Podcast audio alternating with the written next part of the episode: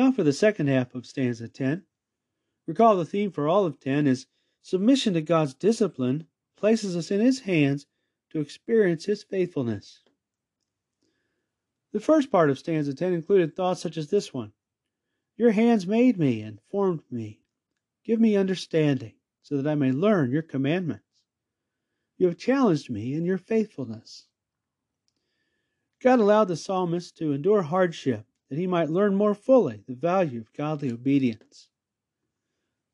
Now, verses 77 through 80 read this way Show me mercy, so that I may keep living, for I am fond of your law. May the presumptuous, crossing boundaries, be put to shame, for they wrong me without cause. But I will ponder over your orders. Let those who revere you return to me, those who know your reminders. May my heart be blameless in following your instructions, so that I may not be put to shame. Verse 77 Show me mercy, so that I may keep living, for I am fond of your law.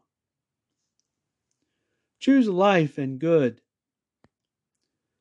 The psalmist no doubt recognized human imperfection and the need for God's mercy in the maintaining of our relationship with Him. He sought this mercy on the basis of his genuine fondness for God and His law. He knew it means life to be pleasing God. For Christians, eternal life is dependent upon it, and being alive spiritually depends likewise on our friendship with God and His Son. Such thoughts may remind us of Moses' exhortation to Israel as regards their keeping of the Mosaic law at Deuteronomy 30 15 to 16. See, I do put before you today life and good, and death and bad.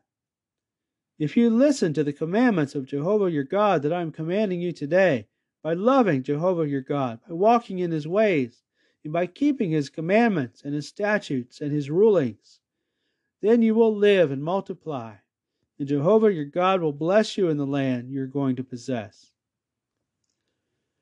For Christians, God's approval and upright standing comes by thankful trust or faith in God and His mercy through the ransom provision of Christ, as ones likewise seek obedience to Him and His Son. So, verse 77 again was Show me mercy, so that I may keep living for I am fond of your law. Now, verse 78. May the presumptuous, crossing boundaries, be put to shame, for they wrong me without cause. But I will ponder over your orders. Repentance vital. On the other hand, are the presumptuous, ignoring God's upright standards to achieve their selfish aims they are not automatically covered by Christ's ransom. Yes, God does not desire anyone to perish, but desires all to attain to repentance. Reference 2 Peter 3 9. Repentance involves a fitting degree of sorrow over past sins, with a turning around to godly obedience. Such repentance is necessary to receiving God's mercy based on the ransom provision. Jehoshua or Jesus himself concurs, concluding his Sermon on the Mount with an illustration showing the foolishness of not heeding his teachings, with the resulting collapse of one's figurative house. Matthew 7 24 27. The presumptuous fail to welcome Christ's genuine brothers. Instead, they're causing them loss.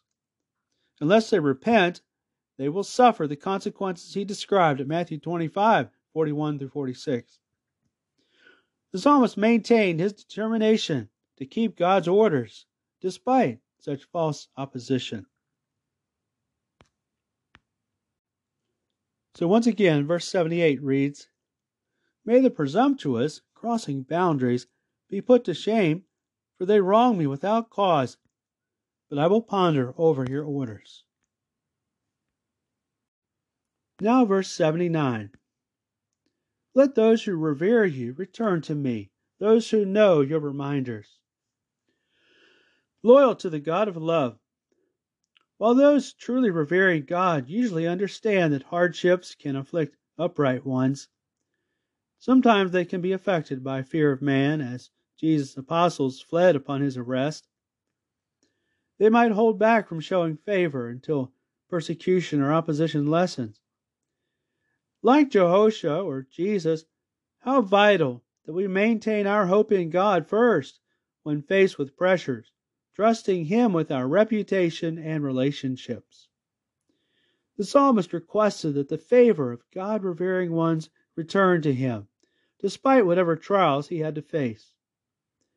In harmony with the greatest commandments of the law, let us remember the love of God first in life, loving Him in part by keeping His law, making true unity possible. And then loving our neighbor as ourselves. Reference Matthew 22, 36 through 40. If we are truly loving our neighbor, we will be helping them, or him or her, to love God first, to loyally maintain their integrity to Him. So again, verse 79 says, Let those who revere you return to me, those who know your reminders. And now to conclude stanza 10, verse 80. This says, May my heart be blameless in following your instructions, so that I may not be put to shame. Remain steadfast. The psalmist requests a heart of integrity able to follow even the detailed guidance from God. Such obedience contributes greatly to our happiness, as the very first verse of Psalm 119 bears out.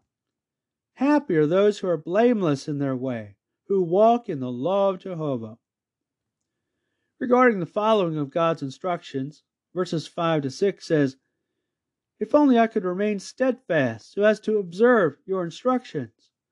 Then I would not be put to shame when I consider all your commandments. As we continue having faith in God and His spiritual provisions, seeking divine obedience, we can be happy to find ourselves in compliance with God's standards more and more, having no reason for shame. As David wrote in Psalm 19, verses 12 to 13, Who can discern mistakes? Pronounce me innocent from sins I am unaware of. And hold your servant back from presumptuous acts. Do not let them dominate me. Then I will be complete and innocent of blatant sins. Thus may we lovingly aim for similar divine obedience, with faith in God's merciful provision of Christ's ransom, and with hope in the priceless reward God extends by his love.